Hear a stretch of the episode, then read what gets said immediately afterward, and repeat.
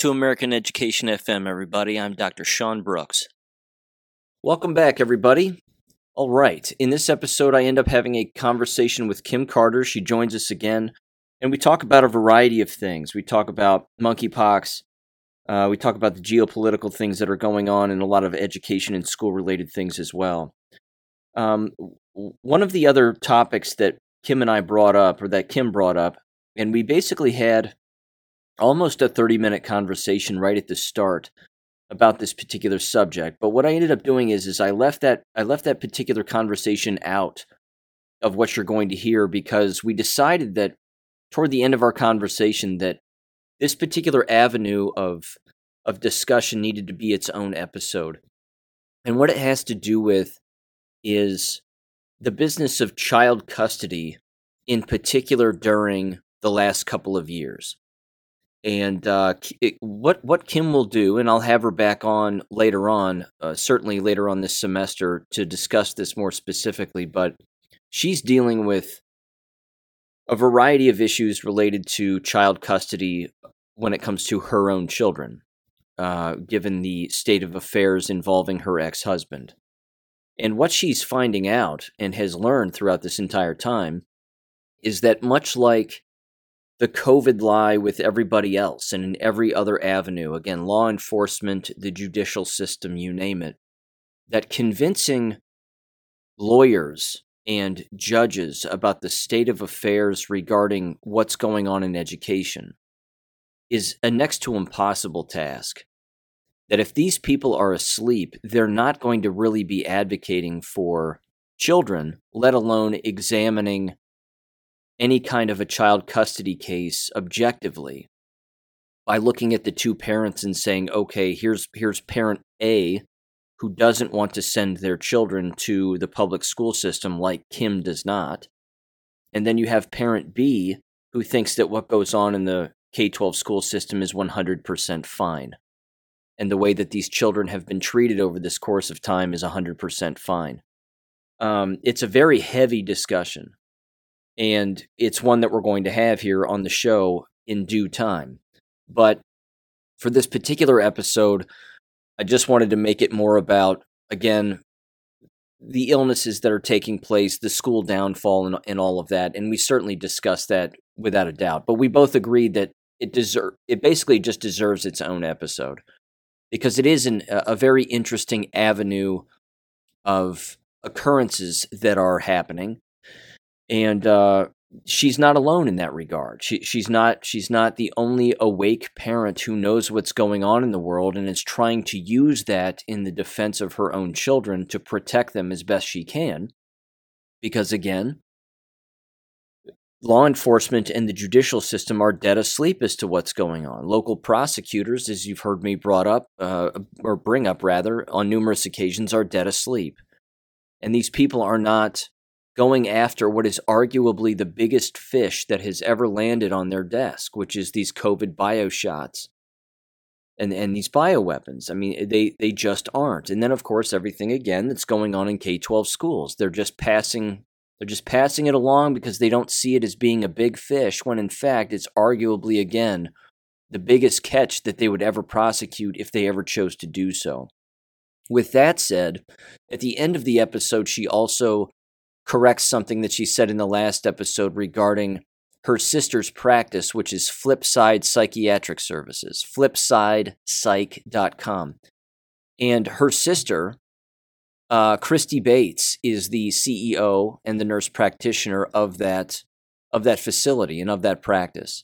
And Kim, of course, participates with her sister. So um, her sister has allowed her to continue to stay in this health fight that is so very important. But again, their website is Flipside Psychiatric Services or flipsidepsych.com if you're interested in checking that out.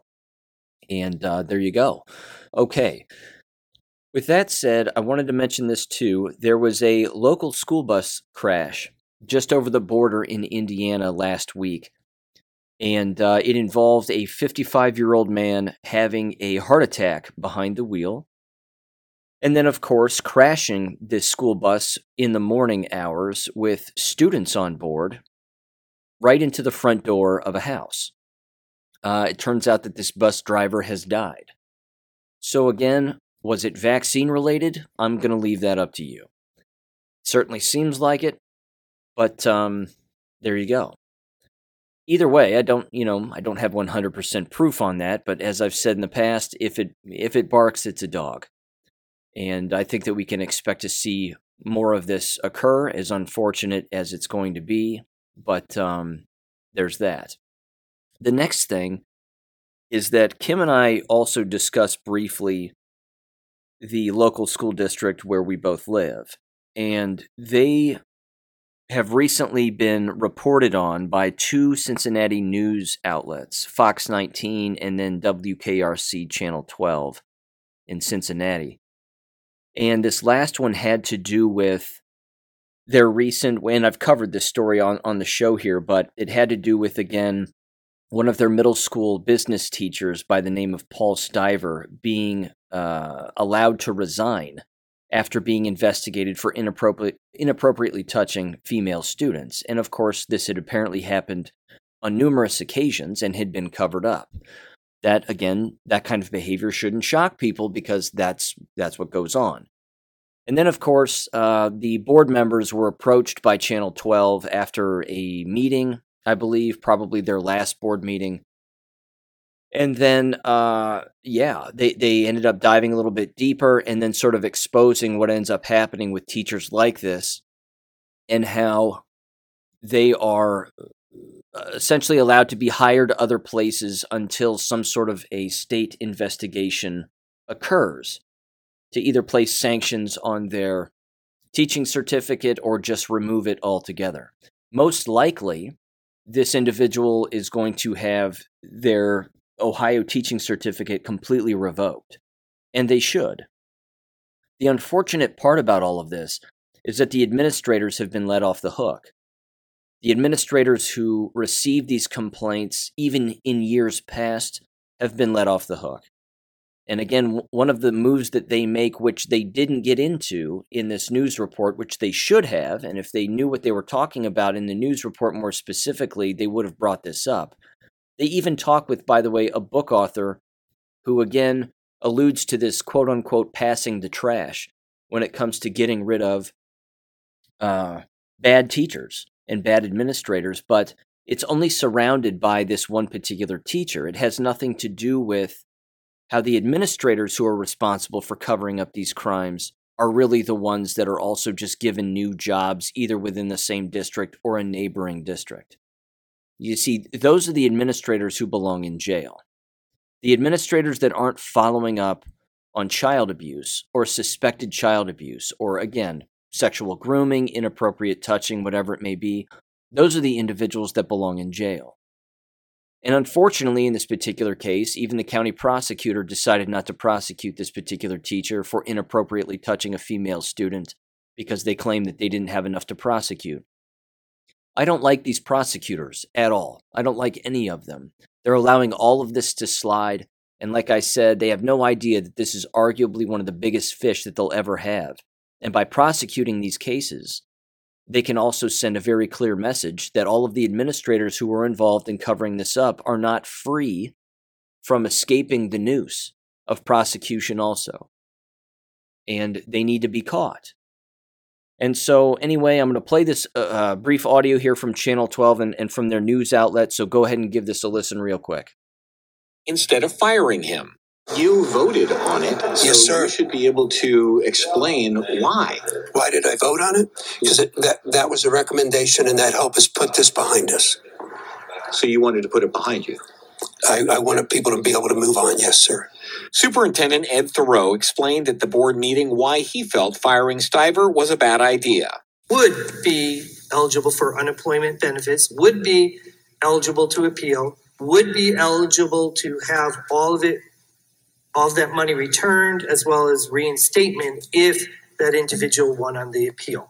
The superintendent stressed he notified the Department of Education about Stiver's Title IX investigation. This man no longer works here.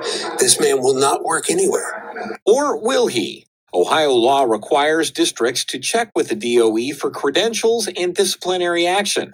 But we checked the DOE website. It shows Stiver is in good standing. We checked for disciplinary action. The DOE shows there is none. Can you tell me whether the Office of Education has an open investigation against the teacher from Talawanda? I can't confirm or deny that uh, we have any investigation into any educator in the state of Ohio. The Department of Education says districts can request from the DOE whether anyone has referred a teacher for investigation. But there's nothing in the state code that requires a school district to do that extra checking, is there? Correct. In fact, well over a thousand teachers have been hired by school districts in Ohio this year, and the DOE only received 196 referral requests. So you don't think there's anything else the legislature could do to help safeguard kids from this type of thing happening? No, David, we feel like we have done everything to enforce the federal statute that's in place with our state law. There is an Ohio law that states no school representative shall assist someone in obtaining employment if they have reason to believe the individual committed an offense involving a student. But it goes on to say unless law enforcement have investigated and determined that there is insufficient information to indict.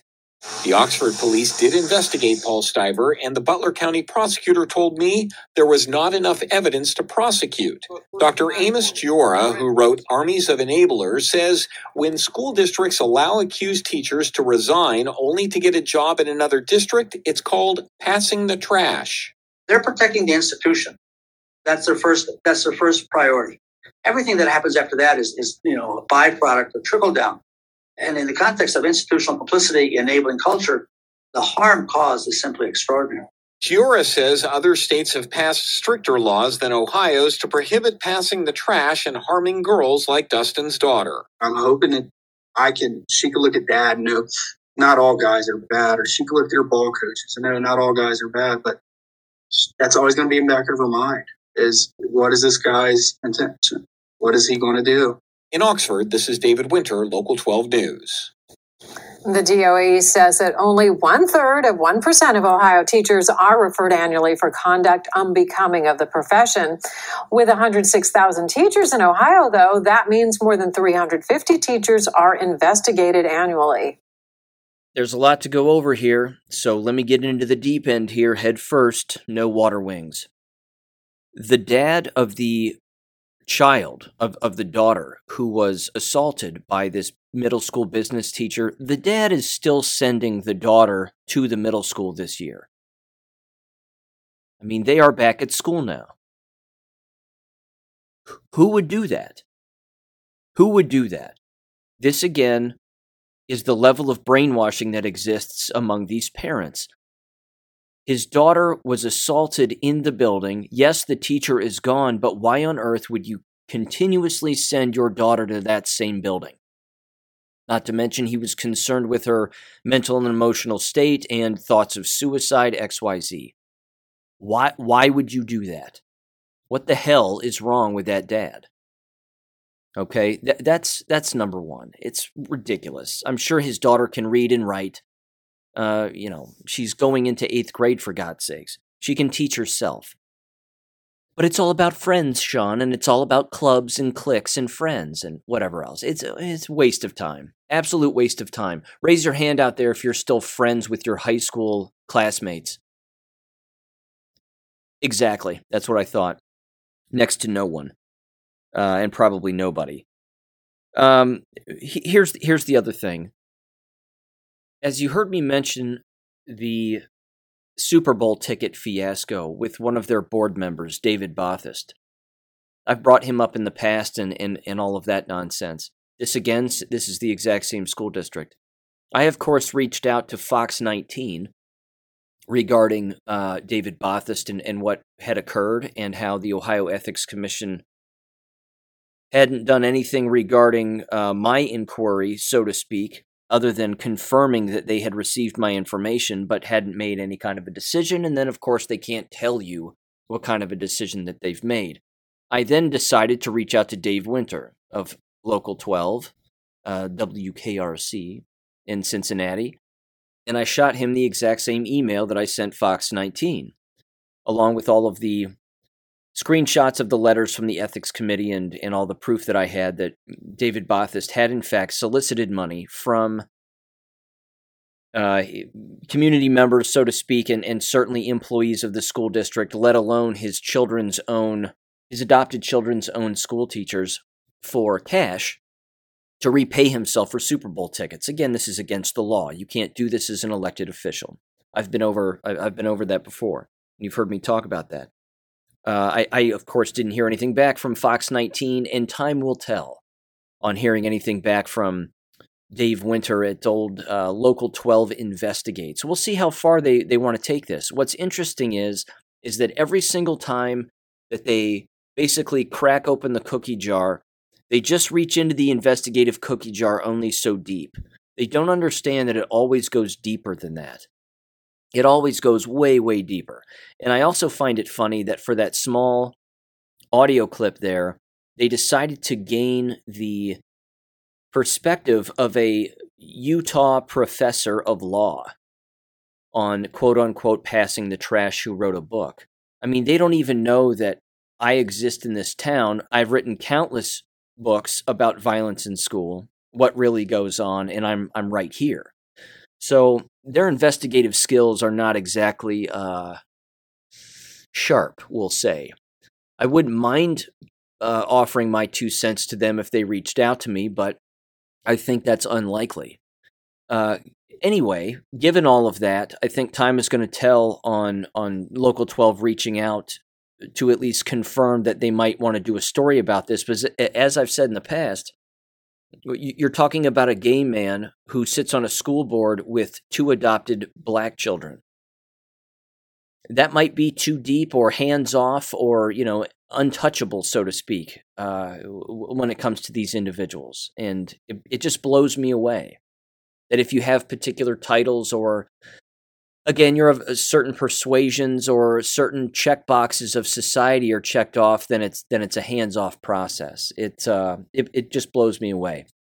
The other thing too with the abusive teacher is that the way that again you and you've heard me describe this as the process the way that it works is is that once again the ohio department of education takes into consideration the entire investigation that was done they're going to eliminate and revoke the guy's teaching certificate. I mean, he won't keep it. Which means, again, then once someone does a background check on him and looks that up, they'll instantly find that he's had his uh, certificate revoked if he tries to teach in another state, and then he'll he'll probably not get a job. Again, it's the failure to prosecute these people that that is the problem that I have. Um, it's it's sending the worst message to the entire area that this kind of behavior is condoned and that you can place someone like him on paid administrative leave for 6 months only that only to then let him resign because of public outrage or the outcry that comes from from the public.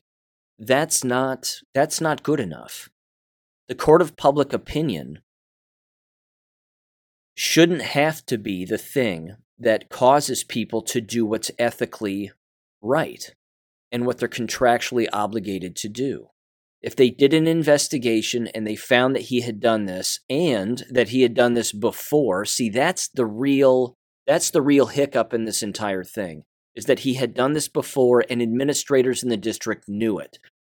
That's why they really eh, that's why they wanted to let this guy resign instead of firing him because then it would bring up the question well, why didn't you fire him years ago when this had happened in the past? Because again, as, as I've played the audio on this show, there were students who were showing up at the school board meeting specifically saying he had done this to me too, years ago, years earlier. So you have a repeat offender, which again implies that the district knew and that they covered it up. That's that's my biggest that's my biggest problem with all of this. So I just wanted to mention that because that that's a local thing that's of course happening. And keep in mind, just because it's happening here doesn't mean it's not happening other places. This, of course, is par for the course in the field of K 12 education, and it's happening all over the place. Here's the next little audio clip I wanted to play, and then again, I'm going to get into the discussion here with myself and Kim. This come uh, this was said to me by a uh, a listener of the show, and thank you again for sending me this clip. This comes from the Los Angeles Unified School District. Apparently, after the first day of school, they were down fifty thousand students, which is eleven percent of uh, of their student population. You've heard me mention that percentage, eleven percent. That's the straw that breaks the camel's back on this entire thing. And now what you have is is you have the superintendent and city council members and school board members and XYZ actually going door to door for photo ops to knock on people's doors to ask them where their child is and why aren't you coming back to our school system. Think about that one. You see, the, the farmers are trying to make sure that the cattle are coming back because if the cattle don't come back, the farmers don't get paid. This is the collapse, ladies and gentlemen, and it's happening. Give this audio a listen to. Hi there. Well, LAUSD officials can't pinpoint exactly why this has happened. There may be multiple factors, but regardless of the reasons, they are trying to fix this problem. It's day two of the LAUSD school year, but we're learning an alarming amount of students were no shows on the first day. Some 50,000 kids, or 11% of the student population. District officials are now trying to figure out why this is. Only 1,000 students reported testing positive for COVID, but perhaps some parents are still afraid of the virus now that the weekly testing and mask mandates are gone this year. Did others move out of state at the last minute or switch to private schools? LA Unified has been dealing with declining enrollment over the past two decades, and those are two of the big reasons why. We're not going to leave any one of these children behind. It is our moral cause, it is our professional responsibility, it is our duty. Regardless of the reason, LAUSD Superintendent Alberto Carvalho is dedicating 600 staff members to re engage the chronically absent students. Be in school every single day. Can you promise me that? 50% of LAUSD students missed more than 10% of the school days last year, and only 20% of it was due to COVID quarantines. I was actually out knocking on doors in South LA on Friday, telling parents, reminding them that school starts relatively early, August 15th, uh, how to enroll and how and why it's so important for them to be here. First day attendance numbers did improve 12% from last year. The door knocking will continue throughout the 2022 23 school year. The Board of Education is also having a closed session meeting today with the superintendent to discuss this issue. And where I'm at, at Paul Revere Middle School, which is an LAUSD school, the principal told me pretty much the estimated amount of kids who were supposed to be here on the first day did show up. However, I spoke with a mom who was trying to enroll her son here. She didn't bring him yesterday because, frankly, she's just really scared about everything that's happening in the world right now. And she didn't want to take the chance that something bad could happen on the first day. Reporting live in the Palisades, I'm Courtney Friel, KTLA 5 News. I love how they refer to it as a problem. How are they going to fix this problem? How are they going to remedy this problem? Students not going to public school is a problem. It's only a problem for the public schools, again, who are using these children as a, as a blank check because they all have a dollar sign and a tag on their ear. And once, once they stop showing up, like I said, it's game over. It's completely game over. And yes, they're not showing up because they don't want to play the game. Even the threat of masking again, even the all the other factors that are involved. In fact, this is hilarious. That very video in the comments section on YouTube, the comments are hilarious. They're perfect. They talk about uh, all of the comments have to do with the drugs, the gangs, the lack of teaching, the lack of discipline, the lack of uh, sound curriculum, all of it. It breaks it breaks down all of it. They, they, of course don't talk about the jabs and the fact that my God, I mean probably ninety percent to hundred percent of the people who are attending these schools now are jabbed. Uh, they're still wearing masks whether they have to or not. A lot of them are still masking up because again they're brainwashed goons. So th- this collapse is so multidimensional and has so many angles to it. It doesn't it doesn't even matter. It's all heading in the same direction. You know, you can push a ball down a mountain and it can bounce around all it wants from side to side in XYZ. It's still going straight down. It's still falling down. And that's what's happening here. But to actually have school board members knocking on doors to remind parents when the school year starts and please don't forget to enroll and oh my god if you if you don't enroll your kids we're going to we're going to have to close our doors that's exactly what's going to happen it's exactly what's going to happen. They're going to have to go back to online because of low enrollment. They'll have to close down their buildings because of low enrollment. This is the collapse, and I love it. I think we should just kick our feet up and let it happen, root for it to happen.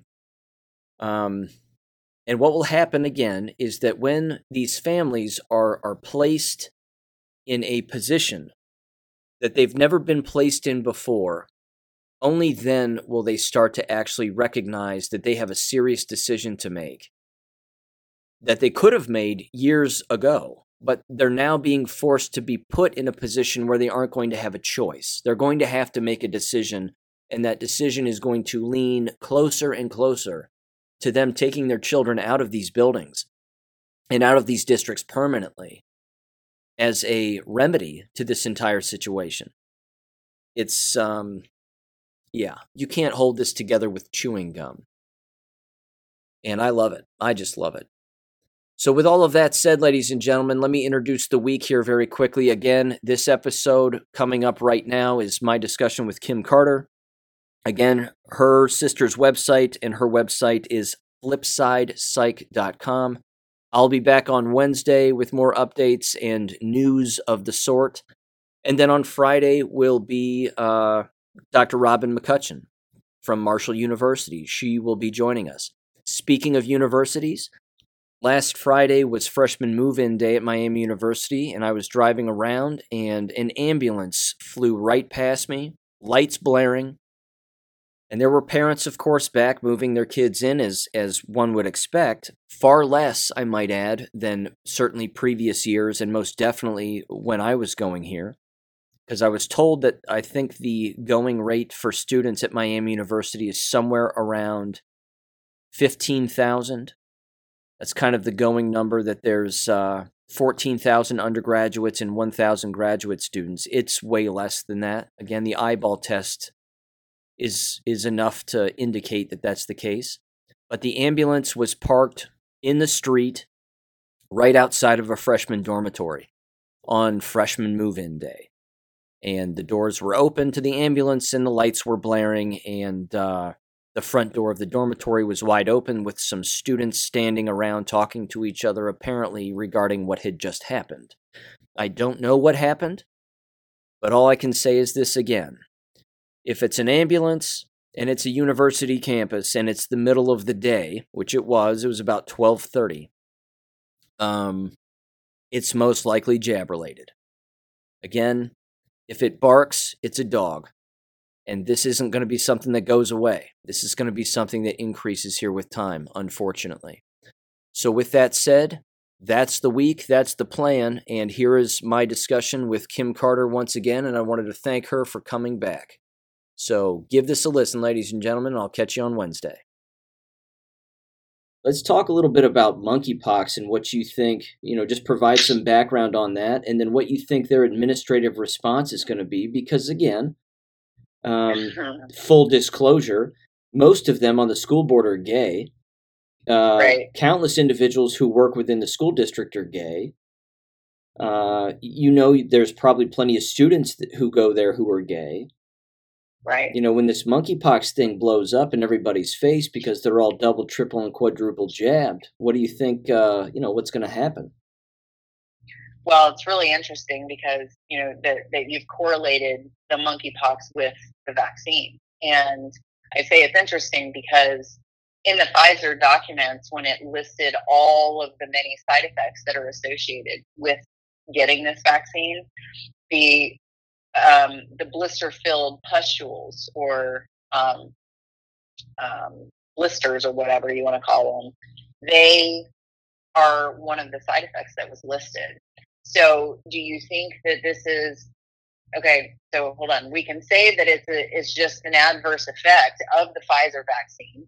We can say that it's a completely separate disease all on its own, but because their immune system is now destroyed, they're in, they're they're vulnerable to everything now.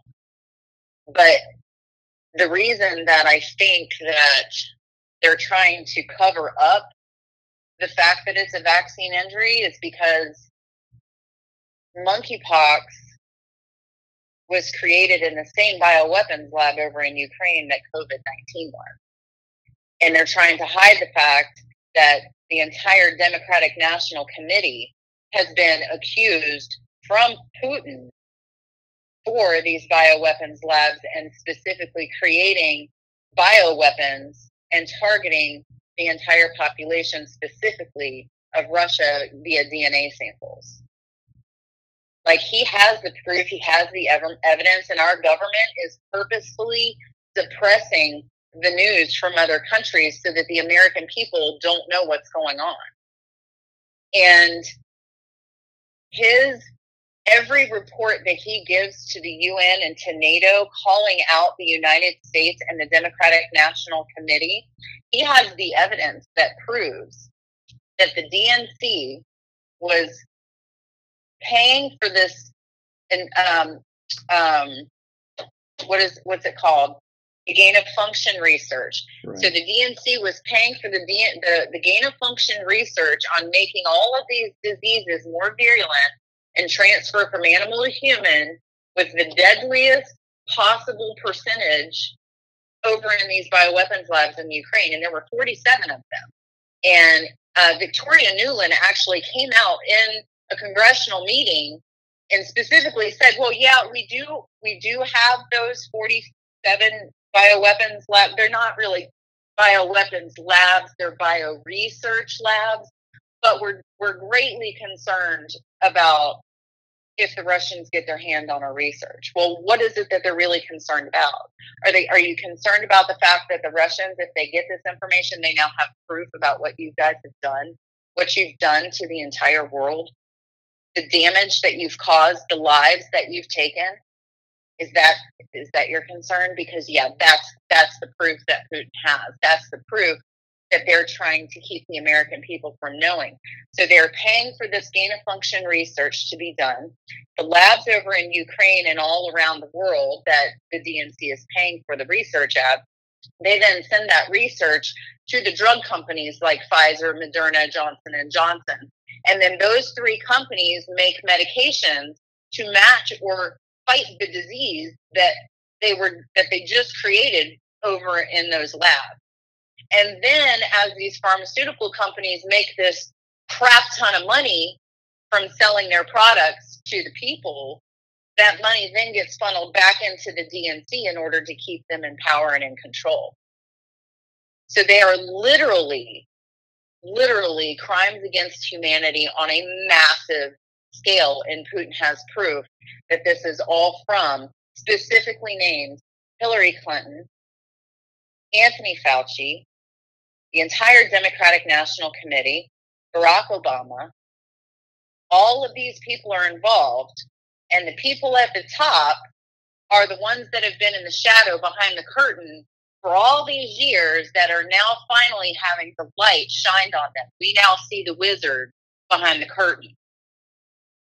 These puppet masters, these globalists that are up there at the World Economic Forum are the ones that are pulling Biden's strings, making him pass these executive orders. It's a trickle down effect. But the same men that are running the World Economic Forum are the same men talking about how they need to depopulate the earth. This is this is the same men that are that are owned and run by the 12 richest families in the world and these names go back in history all the way back to the days of Napoleon. Like this is the type of wealth that these families have that are allowing them to dictate and run our world. You know, when when all of this about the whole cabal and all of these things coming out started happening, like I'm sitting here like I knew our government was corrupt. I did. I never voted. I never I never participated in that process because I knew it was rigged. The Republican Democrat is just opposite wing on the same bird. I knew that whoever that was going to be president was selected specifically, and they made sure that that was the person that got in. So nobody's vote has ever mattered. It's it's merely been the illusion of freedom. So when they pulled this crap with COVID and they started stripping everybody's freedoms away, that's why I was able to spot it as easy as I did because I knew what they've been planning for probably the last 10, 12 years. Yeah. You know, because I've been watching, I've been reading, I've been seeing all of these things that I've been seeing since I was a kid. You know, the whole climate change, the fear porn about the world going to end and the ice polar caps are melting and you know, like every every what five years, Sean, the world was ending when we were kids. Yeah. You know, like come on. At some point, if this is going to happen, it needs to just happen and be done with. Yeah. you know, I mean, we can only be traumatized so many times before you're just numb to it and you just pray for the end to come. You know, because at what point are we supposed to just say, oh, the oceans are going to rise. Scary, scary. Move us away from the coastline. You know, like that. That's kind of my thought process. You know, at this point, like just okay, if this is really happening, then fine, be done. Based on your medical expertise too, uh, you know, I'm sure you've you've seen a lot of these stories now regarding children. Uh, oh yeah. Ending up. Yeah. With, well, with, I mean, and and even dogs, of course. So I mean, right? Is it a proximity thing, or is it an actual skin to skin contact? No. So so here's the thing: is that monkeypox has always been a, a disease that's transmitted through gay sex. You know, so just like AIDS, you know, initially we didn't know what caused it, but once they figured out how it was being spread, you know what? People started getting more careful. And so that way it wouldn't like sweep across and kill off all the gay people, you know? But here's the thing with this, with this, this is another political move to do exactly what they were beta testing during COVID. Okay. So COVID was just the beta test. It was just to see how the public would react, how they would respond to such a situation. Right. So they have to roll out monkeypox now because monkeypox is going to be the thing that finally strips away the rest of our rights, right? So it's a gay spreading disease, but yet they're purposefully allowing kink fetish parties to occur in the gay community over in California. They're holding them on purpose so that they can then have a reason for why it spread. But they're also saying, hey, come get this vaccine and then go to the fetish party pushing the vaccine again. You know, so it's like they're they're they shut the entire world down for COVID. They destroyed businesses and families, and they wouldn't let us do anything for a disease that we didn't even know that we had until we were tested. But now you have something that you can physically, visually see, and they won't shut anything down. They're encouraging those things to occur. And so then when you have children, children coming up positive, this is not something that is received from close proximity. The blister doesn't just rub off and jump onto somebody else. It is specifically spread through sex, anal sex. And when children are coming up positive, that whoever is the responsible party should immediately be investigated. And I don't even want to talk about that dog. Yeah, that poor greyhound. my oh my god.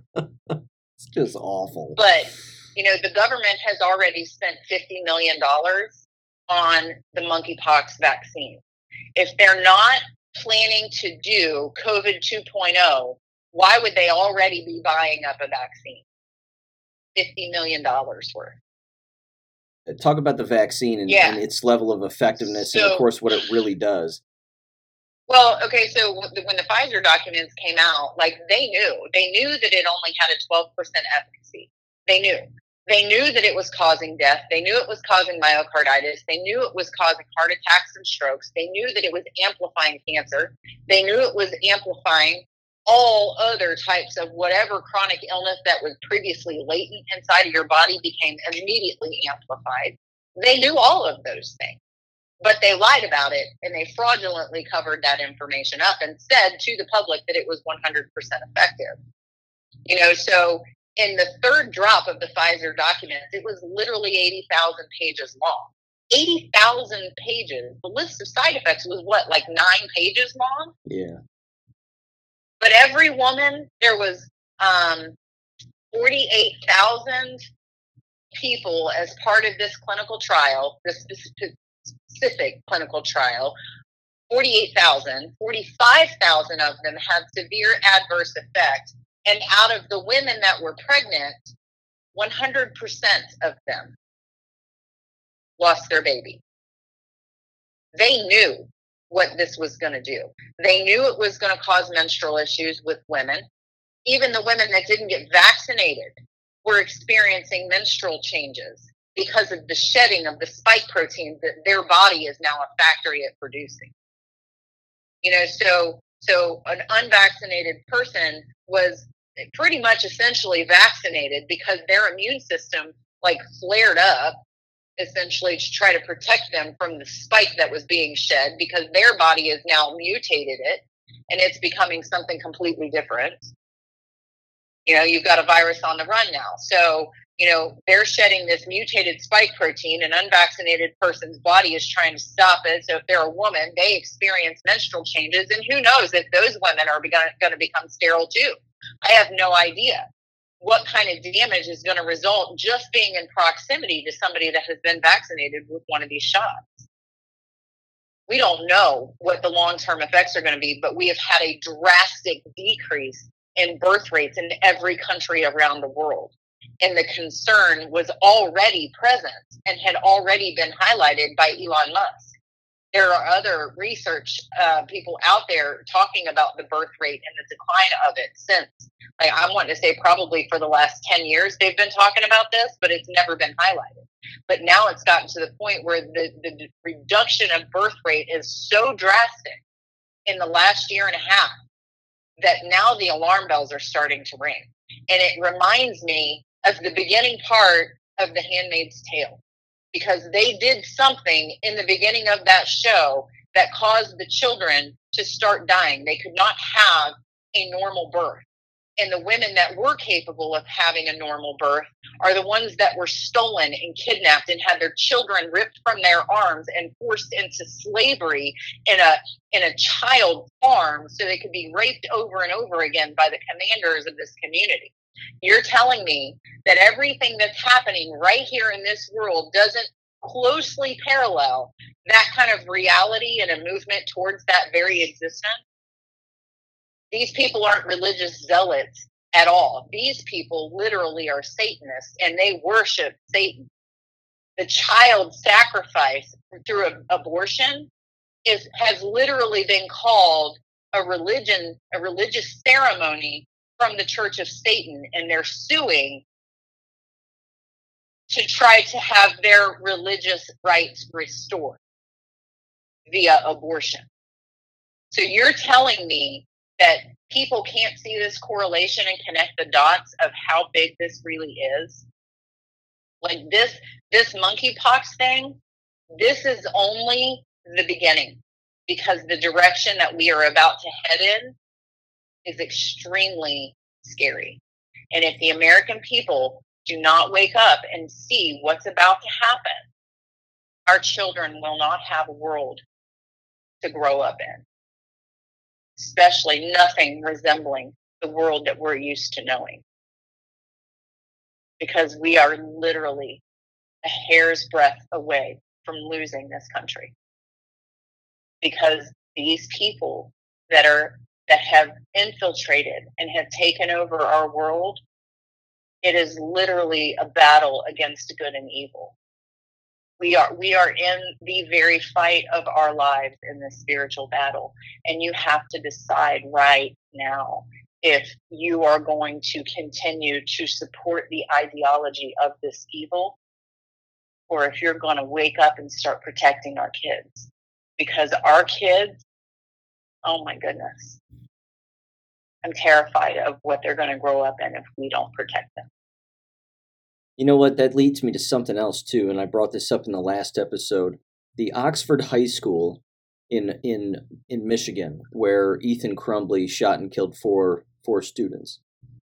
Mm-hmm. Um, a- as a response to all of that, again, this is how how the mind of these administrators has been completely warped and just totally totally destroyed.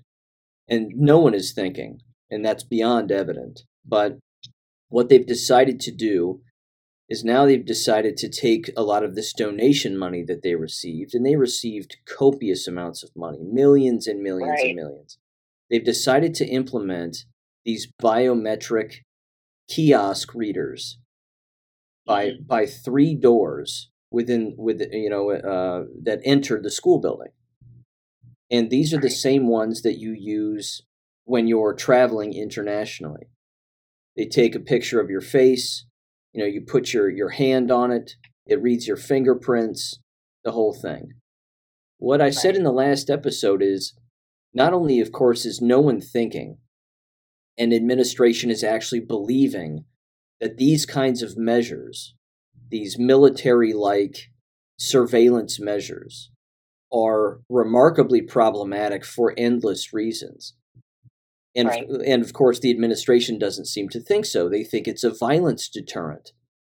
Uh, No, all, it's all it's really doing is really no different than anything else that's happening in society, and certainly within these school buildings, is that it's programming children to believe that this is normal Right. that having your Absolutely. fingerprints taken to enter a to enter a school building of all places is normal. Yeah, because next they're going to be moving to the social credit score.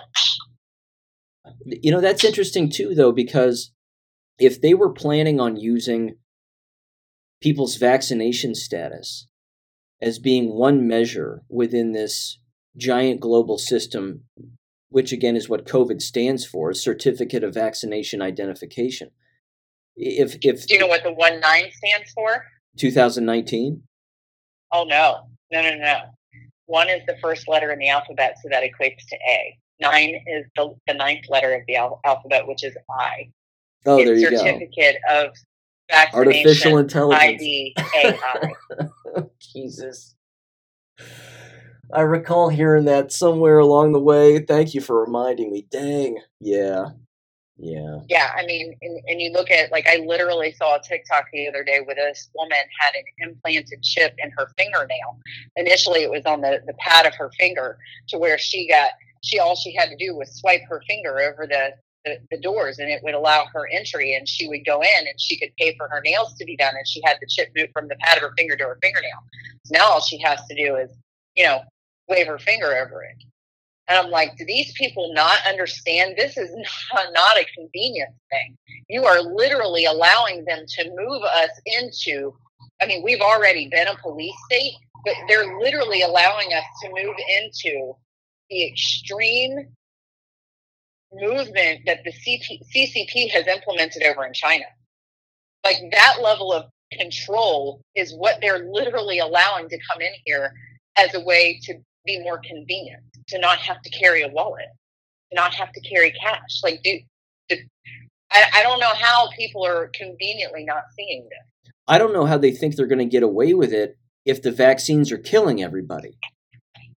Well, I mean, how on earth can a vaccine status? because I think that they had to ramp up their system. Like their plan was not designed to happen in a two-year time frame. You know, you're looking at initially this was a 16-year plan to destroy America. Right. 16-year plan. It started with Obama. Right. He got eight years. It was supposed to end with Hillary Clinton.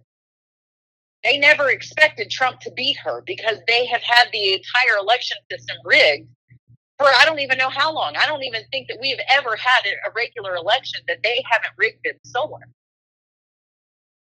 So you're looking at Hillary Clinton was supposed to win. That's why she was so, so shocked. That's why the entire Democratic Party was accusing Trump of cheating because there's no way that he could have beat their algorithm.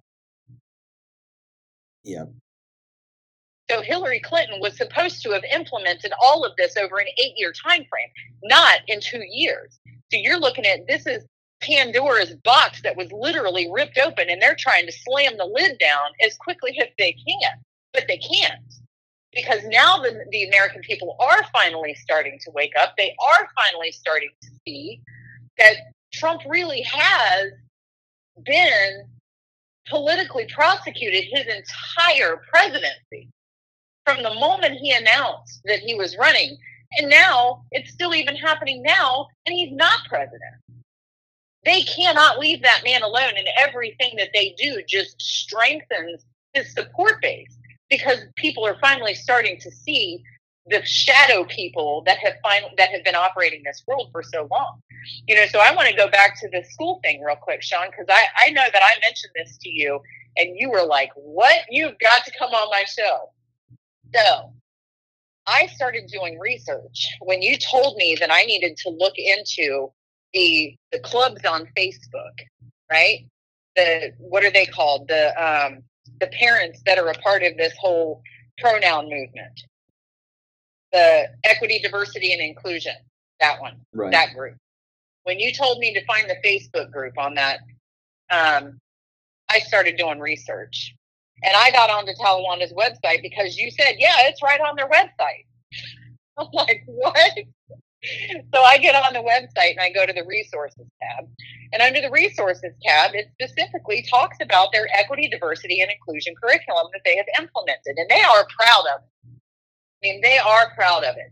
They have included all of the the notes that has been um, provided to the board. They have provided the breakdown of all of the different age groups of kids and which the way in which this curriculum is going to be implemented. And at the top of those forms, like I printed all these out, at the top of those forms is a company called Search Institute. Now, if you want to know about anything, you always have to follow the money, right? Because when you follow the money, then you know who's really behind something. So I look up Search Institute and I look up their board of directors, and then I look at who their contributing funding partners are.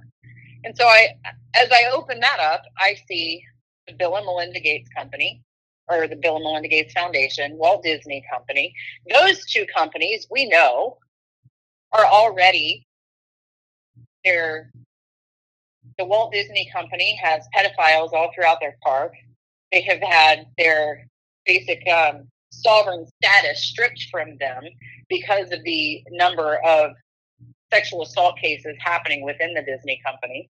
The Bill and Melinda Gates Foundation, they've been accused of child trafficking. They've been involved in, you know, child abuse scandals. They're trying to depopulate the world. His dad, like Bill Gates' father, was literally the one in charge of Planned Parenthood.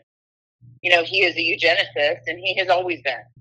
You know, so I mean his his entire movement is about vaccinating the world and our country is listening to this man as he's been spouting about depopulation and he's doing it via the vaccine and he's been kicked out of 13 countries but this man is on corp on this board of search institute.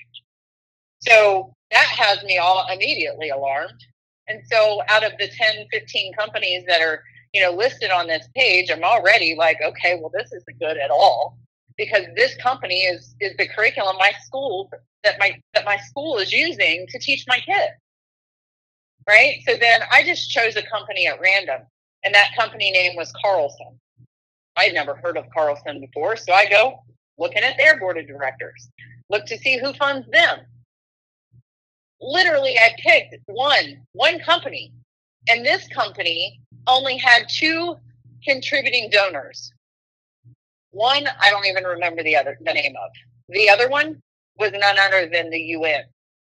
Now, a week before I started doing this research, the UN and the World Economic Forum had just entered into a partnership. So the World Economic Forum is run by none other than Klaus Schwab. Klaus Schwab is the head of the World Economic Forum that has been implementing his 2021 Agenda 2021 or the Agenda 21 depopulation program that he has renamed and tried to make it out to be the best for humanity. He also has an Agenda 2030. And he is implementing Agenda 2030 right now. So this globalist is somehow infiltrated Talawanda High School. This globalist that has that is doing everything that he can to destroy our country is in Talawanda High School in my hometown of Oxford, Ohio. How is that possible? So I contacted my state representative And I had to talk to his aide and I told him everything that I found. And I wanted specifically for him to find out what this man's doing in my high school. Why is his financial influence dictating the curriculum in my kid's school? Kim, it's the old meme, and, and we've all seen the meme, and it's hundred percent accurate. It's every it's a bunch of people on their on their hands and knees, and their back is the table. Mm. I mean, you've seen yep. that. You know, the board games yep. being played on everybody's backs. This is the part about public school that I just yeah. I have I mean I've been successful in doing it with, with with many people which is great which is convincing them to leave this system because all they have to do for the game to end is just stand up and walk away. That's the best yeah. way for all of it to crumble because then you'll really see these psychopaths just panic because they uh-huh. don't know what else well, to do. Well, that's what's happening now. Right. Yeah, that's why they're panicking now. So all of the vaccine injuries are starting to become very widely known, right? but they can't admit that it was the vaccine that caused it. So they have to call it something else. So now we've got, if it was a, if the monkeypox is, is an adverse effect of the vaccine, so we've got monkeypox, and then we have sudden adult death syndrome, and then we have the new rise in myocarditis, pericarditis, heart stro- or heart attacks and strokes. So you have all of these cancers coming out, but they can't call it a vaccine injury. They don't want people to know that it was a result of that shot. They don't want you to know that you're dying slowly at the microscopic level if you didn't get injured immediately. Right. Do you know do you know specifically of any Talawanda employees or even students who are injured as a result of these shots, if not dead? A teacher or an administrator, somebody died from Talawanda after getting the vaccine because it was around the time that they were pulling those. I was still at the COVID clinic and they had started going to the school district. I just don't. I, I, don't think. I mean, it's evident that they don't know what's what's coming. Uh, in particular, no, the, the more that these sports programs kick up, and you've got a bunch of jabbed jab students running around full speed. Yeah. Uh, that's not that's not going to work out for them. And then, of course, we know the cover up is going to ensue, where they're going to do whatever they can to to bury it as fast as possible. But there yeah. there've got to be some vigilant, knowledgeable parents who make sure to not allow this to be buried. Well, you know, the thing is, is that, you know, they're still on the side of supporting the vaccine. And these are the people that, you know, were literally calling you an anti vaxxer and threatening that, you know, they hope that you get COVID and die yeah. if you didn't get the vaccine. Like these are the same people that were forcing that ideology on everybody who was trying to warn them of what was happening. And I don't know that these people are willing or able they're not, I don't even think that they're mentally capable of processing what they've done to admit it to anyone if something like this happens. Yeah, I, I think it's I think it's gonna happen. I don't think it's a matter of if. Yeah. I know. I'm trying. I'm trying to keep a positive mind, no, I know. Sean, because I know. Because look, when this when this starts happening, you know, Biden Biden has been talking about his dark winter for two years now. Yeah. And dark winter was actually a military operation, and it was a, a pandemic related type of event where the entire country was locked down due to a smallpox like outbreak. You know, so we know that the experts related to this mRNA shot have claimed that their their maximum life expectancy is about five years.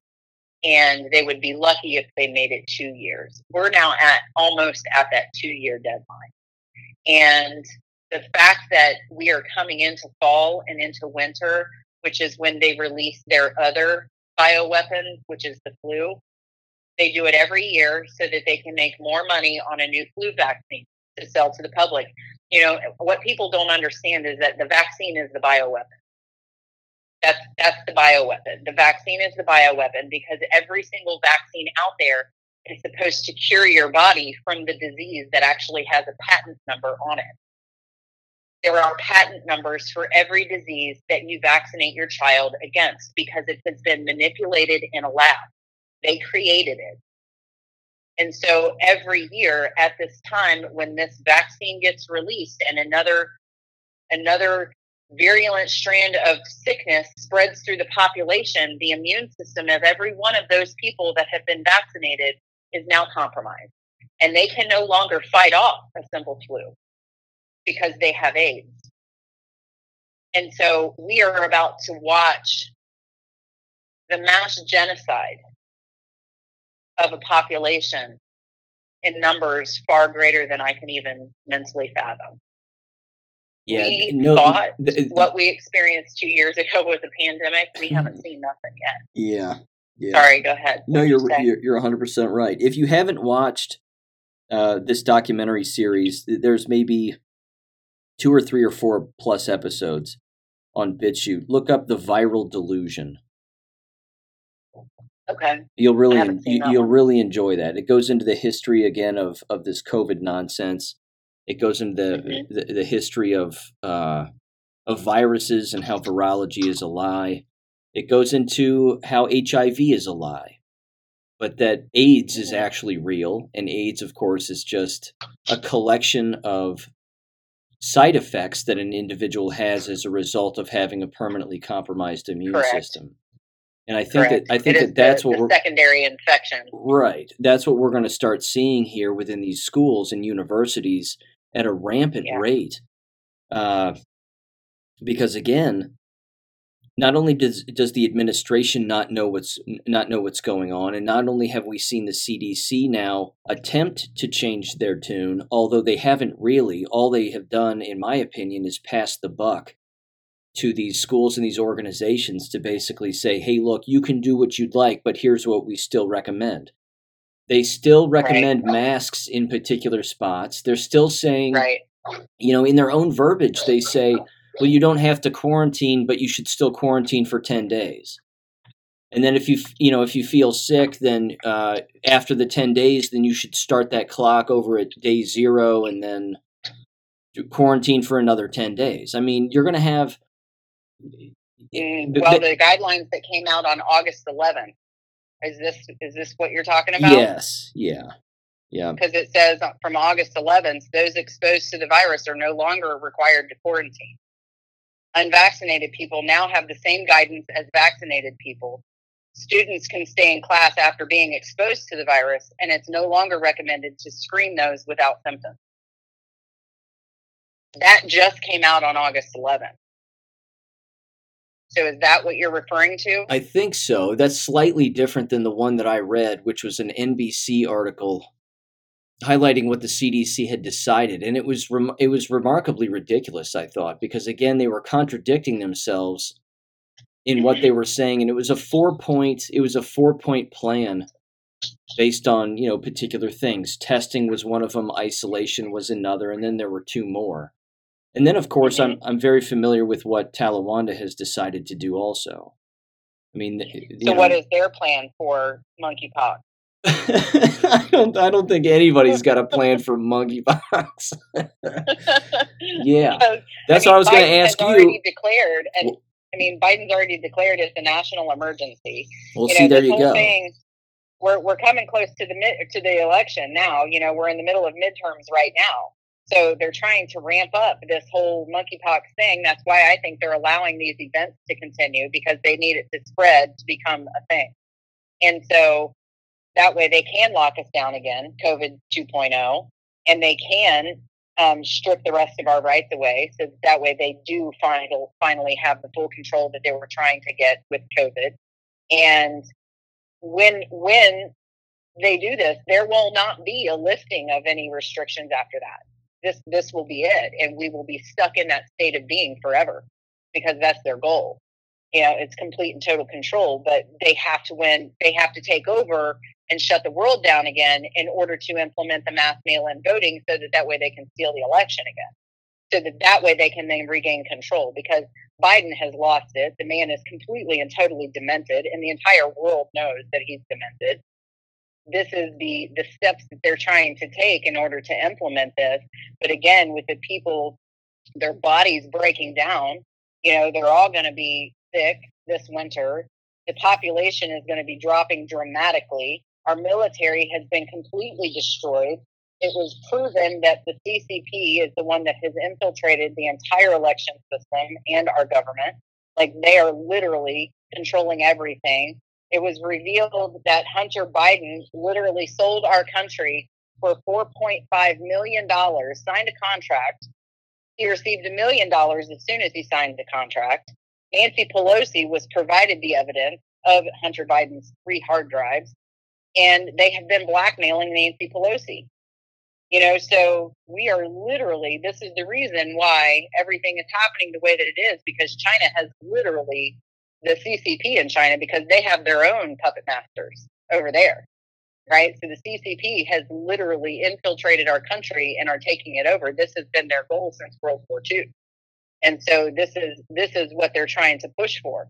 And this is the reason why Biden had to win at no cost and why the election was shut down at 10 o'clock at night and the pipe bursting in all of these areas and the, the, the GOP um, poll watchers were pushed out of the building and nobody was allowed to see the counting and nobody was allowed to see, you know, all of the votes that were being run through multiple times. You know, all of the ballots that were being stuffed inside the boxes. You know, yeah. the, this this entire thing is all a part of this whole monkeypox thing you know, because they, they have to regain control. And if they don't, then they're a democracy. they like to gaslight us and say that it's, it's about democracy. Their democracy is at risk, and absolutely it's at risk. Because if if we win this war, it like literally, if we win this part of the war, we are going to be living in a time that none of us could ever possibly have fathomed. And the beauty that's on the other side is beyond anything that I can even describe. Because none of us know what it's like to really be free. We have never been free. We have all been slaves for a very, very, very long time. I, I think they're inclined too to just not have an election. I, I think that if things Uh, got yeah. bad enough, they would try to do that because they've done that in Canada. Yeah, yep, absolutely. That's that's probably what I'm figuring is going to be their their move because now that um, True the Vote has released all the evidence that they have found via the ripcord, like everything that they found when they were analyzing the geo um, the geo tracking data, they found proof that the CCP had literally infiltrated in our elections via a company out of Michigan. And they took this information to the FBI, and the FBI suppressed it Sure. because they are also a, a part of this whole this whole thing. And so now the people of True the Vote are, you know, scared for their lives, you know, because they've received death threats or, you know, not, you know, wanting to keep this information quiet. And so they just decided that they were going to have an event called the Pit and they were going to pull the ripcord and they were going to release all of this information to the citizen journalists that have been researching everything that's been going on behind the scenes for the last you know two years and so these citizen journalists are digging and they are taking this information and they are tearing it apart and they are finding every single person that is involved in every single day since the pit it has been more and more and more information coming out the information that came out about Hunter Biden selling, literally selling our country for four and a half million dollars, that was a part of what came out. All of this is coming out. And so, yeah, their goal to not hold elections, that would probably be the safest bet for them because they know we're watching and they can't pull off the same election steal that they did last time. You know, you look across every single state that has had a primary or a midterm already, and every single in Trump endorsed candidate has had a sweeping victory in the most democratic run state across our nation. You know, so they know that they cannot get away with the level of cheating that they did before with Biden because it would be blatantly obvious and statistically impossible for their candidate to win. So they know we're watching, and so the only way that they would be able to do it would be to create a false flag event, something that would be so terrible, so traumatic that the American people would be okay with not voting because they are very easily distracted. And just one big event is enough to get them off of the thing that really needs to be paid attention to. And this latest shenanigan of the FBI raiding Mar-a-Lago was again nothing more than a great big distraction because everything that the FBI seized at Mar-a-Lago was already declassified. the FBI had already been through every single document that Trump took to Mar-a-Lago. They already knew that that Trump had a standing order to declassify any document that ever left the White House in his in his care. So everything that he had, the FBI has already been through. Like they literally broke open his safe looking for something, but it really wasn't what they claimed they were looking for. I think that everything that Trump has is all of the evidence about Hillary Clinton, Barack Obama, all of the child trafficking, everything associated with the Ghislaine Maxwell, Jeffrey Epstein thing. Like what people don't understand is this goes all the way to the top and it is all about the child trafficking and the child torture and the, the child sacrifice. That's the documents that the FBI was really looking for because those documents those documents would bring down their entire house of cards because full exposure would turn the American people against them in a heartbeat and they would not survive such an event. And that's what the Watergate break in was all about. The Watergate break in had everything to do with finding dirt and finding yes. information on politicians regarding child Correct. trafficking, pedophilia, you name it. Yeah. Yep. I mean, this whole thing is just so much bigger than what people think. And go ahead. No, I was just going to say there's there's no transition to this subject, but I just wanted to uh, I wanted to pick your brain just briefly on the business of school nurses. Uh-huh. And what what you think about school nurses and and their entire approach with of course everything that they've done over the last couple of years, but how, how do you see them reacting to uh, to, to individuals becoming ill now and be, becoming more ill within their school buildings, in particular, as you said earlier, with the rollout of these flu shots. Because as I said on the show earlier, you've got endless school nurses within school buildings who dole out the flu shots under the roof of the school itself on a year in, year out basis. Yeah.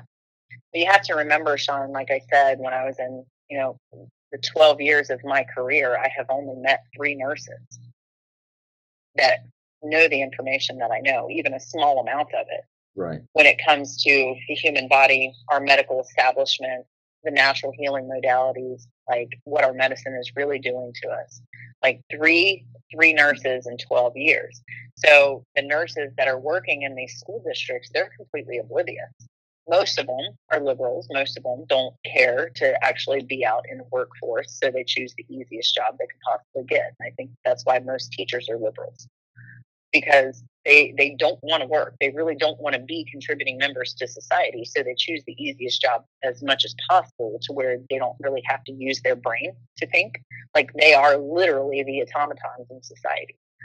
And, you know, I might be, I don't know, maybe stigmatizing or, you know, whatever you want to call it. But I mean, I'm just calling it like I see it. I'm not trying to be, you know, stereotypical or racist or um, you know, hypocritical in any way, shape, or form. I'm just, you know, literally calling it like I see it. But these nurses, they're not going to question orders. They're they're not allowed to question orders. They don't even have a doctor that oversees them. So they do what the principal allows and what the school district dictates. You know, and and because they've been trained their entire lives that vaccines are good, that they're for the good of humanity, because you know they had to create an entire civilization based on groupthink you know, to where social pressure is what allowed people to be so easily manipulated. So these are the same nurses that are administering these vaccines against the parents' will or knowledge in the school. You know, and a lot of the parents don't even question this. You know, I, again, I've been researching vaccines for 24 years. You know, the, the, the fight that I had when my kids were little, the questions that I received, like, how dare you question this? Who do you think you are? You have to do this. And that's what they do to moms. You know, they, they, they sit there and they manipulate and they shame a mother when she chooses not to, to put something that she is not comfortable with putting in her child in her, in her infant's body. So that that way they feel like they have to do it or CPS is going to get called. And, you know, for a really long time, you know, there was there's a lot of states that were re- removing their law related to a philosophical exemption status that if if you disagree with the vaccine because of your your philosophical belief and you choose not to vaccinate your child, then they could yank that at any moment. And if they did, then the state could come after you and take your children because you are medically neglecting them.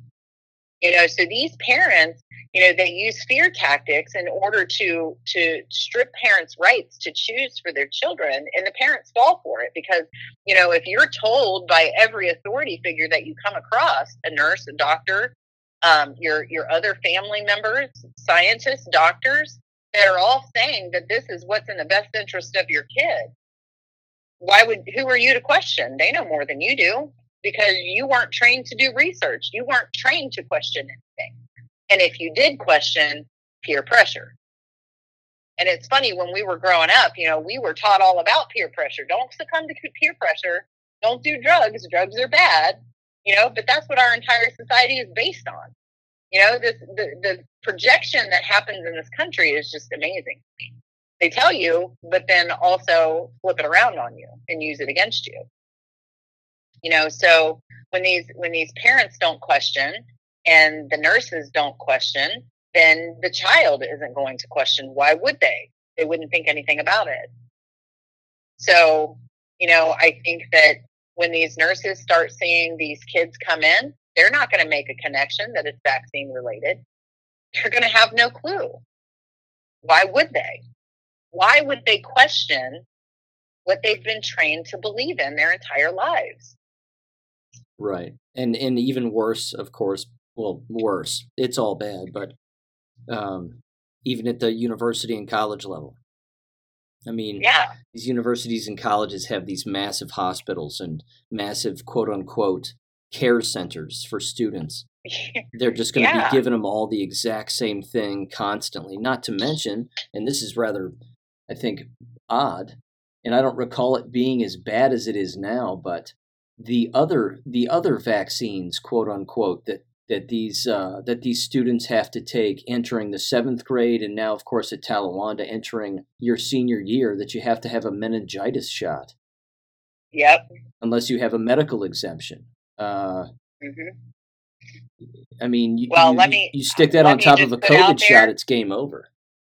Oh yeah, but let me just put this out there that you know you can get around that medical exemption there is always one exemption that will trump any other, and that is a religious belief. And, you know, any person that believes in God has any type of a spiritual belief that has, has any type of, of, of a belief in a higher power at all can mean religion. And you can, you can use that exemption as a reason for why you can you have exempted your child in the state of Ohio from receiving any vaccine that they deem necessary. Your child is still, well, let, let's not use the legalese term. Your offspring is yours by birthright. And you have the ability to make decisions for that offspring until they become an adult. And when you claim a religious exemption, you are starting to take power and control back from the state. But you have to be very, very careful. And I'm I've been learning recently about contract law and consumer law and banking laws and everything that our society has been turned into in order to draw people into their contract as a way to keep you in the system is just astonishing. Like just using certain words pulls you back into their contract. Like when I was talking about children, children is the the legalese definition via um, the Black's Law Dictionary that ties your child to the, the corporation that's attached to the state. And that is like a whole other topic and rabbit hole that has literally the depth and the breadth of it has blown my mind because you can't find the edge, you can't find the beginning, and everything that's in the center of it is completely convoluted and wrapped in mystery and uncertainty and unknowingness that you don't know what to grab onto and what to hold. Like you know they're they're canceling flights because their pilots because they were forced to get vaccinated they can no longer meet FAA requirements you know and it's all over TikTok advertisements to to come and be an aviator and the high pay associated with becoming a pilot like it's all over yeah, the only that's You know? right. Being a being a pilot and and existing within a K twelve school are clearly the most dangerous jobs a person can have right now. Right.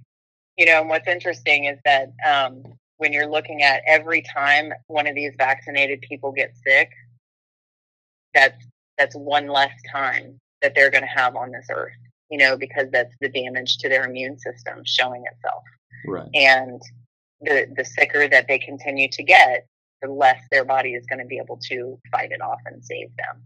And you know, so like you said, we're not going to see an immediate die off, but we are going to start seeing bodies pile up. And my concern is that by this winter, um, we won't have enough people to bury the bodies. That's that's my concern. And when that starts happening, it's it's going to be a trauma that none of us are mentally prepared to deal with, because you're talking about our friends and our family members, the loved ones that we were trying to protect that type of psychological damage is I, I can't even really wrap my mind around what that's going to be like and i don't know that i want to. See, I remember hearing that a year ago, and uh, I remember telling my parents that, and, and that that was that was something that was going around last summer, where, of course, they were talking about these shots and, and everything that they're doing, but exactly what you just said. They were saying that these shots are impacting people and have been taken by people who have very specific jobs, which include the removal of bodies. yes And they said when those individuals who have those jobs are no longer alive, who's going to remove these dead people? correct Yeah. I mean you've got coroners right now that are coming out talking about how in the 30 years that they've been in practice they have never had the mass orders of infant and child coffins that they've been seeing. The the coroners that the, that embalm the bodies, when they remove the blood from the bodies, they're not finding blood. They're finding blood clots that go from one end of the body to the other, and they're not even blood clots. They're like thick fibrous tissue that started growing inside of the arteries and the veins. Yep. like they've never seen anything like this before and they're being silenced in a way that is just horrific because they're trying to tell us what's happening. I listened finally to last week's podcast and I noticed something that I, I wanted to, to fix. I had mentioned that I had, you know, opened my office over in Lawrenceburg Uh huh. and I wanted to to make sure that I give credit where credit is due. My sister, this is my sister's practice that she is graciously allowing me to join her in. And now that she is is understanding, you know, the the complex nature of the things that I do and what level of healing that we can achieve with her patients, like we know that that it's a very powerful thing you know what i mean? And and she is she is allowing me to participate in the healing of these patients that we're going to be seeing and taking care of and you know so this is i, I want to make sure that flipside gets the um the actual owner's credit because she's she's an amazing nurse practitioner and she um, truly cares about a patient's mental well-being and and their their ability to function in society and not just as an, an automaton but as an actual conscious human being that's capable of making rational decisions for their self and their own well-being. And um, you know when i was you know advertising for us last week i had said that it was my practice and you know that was that was a major slip so i wanted to make sure that i, I give her the credit and uh, and in the ownership of this of this amazing business. So Well, that's cool that you're working together too.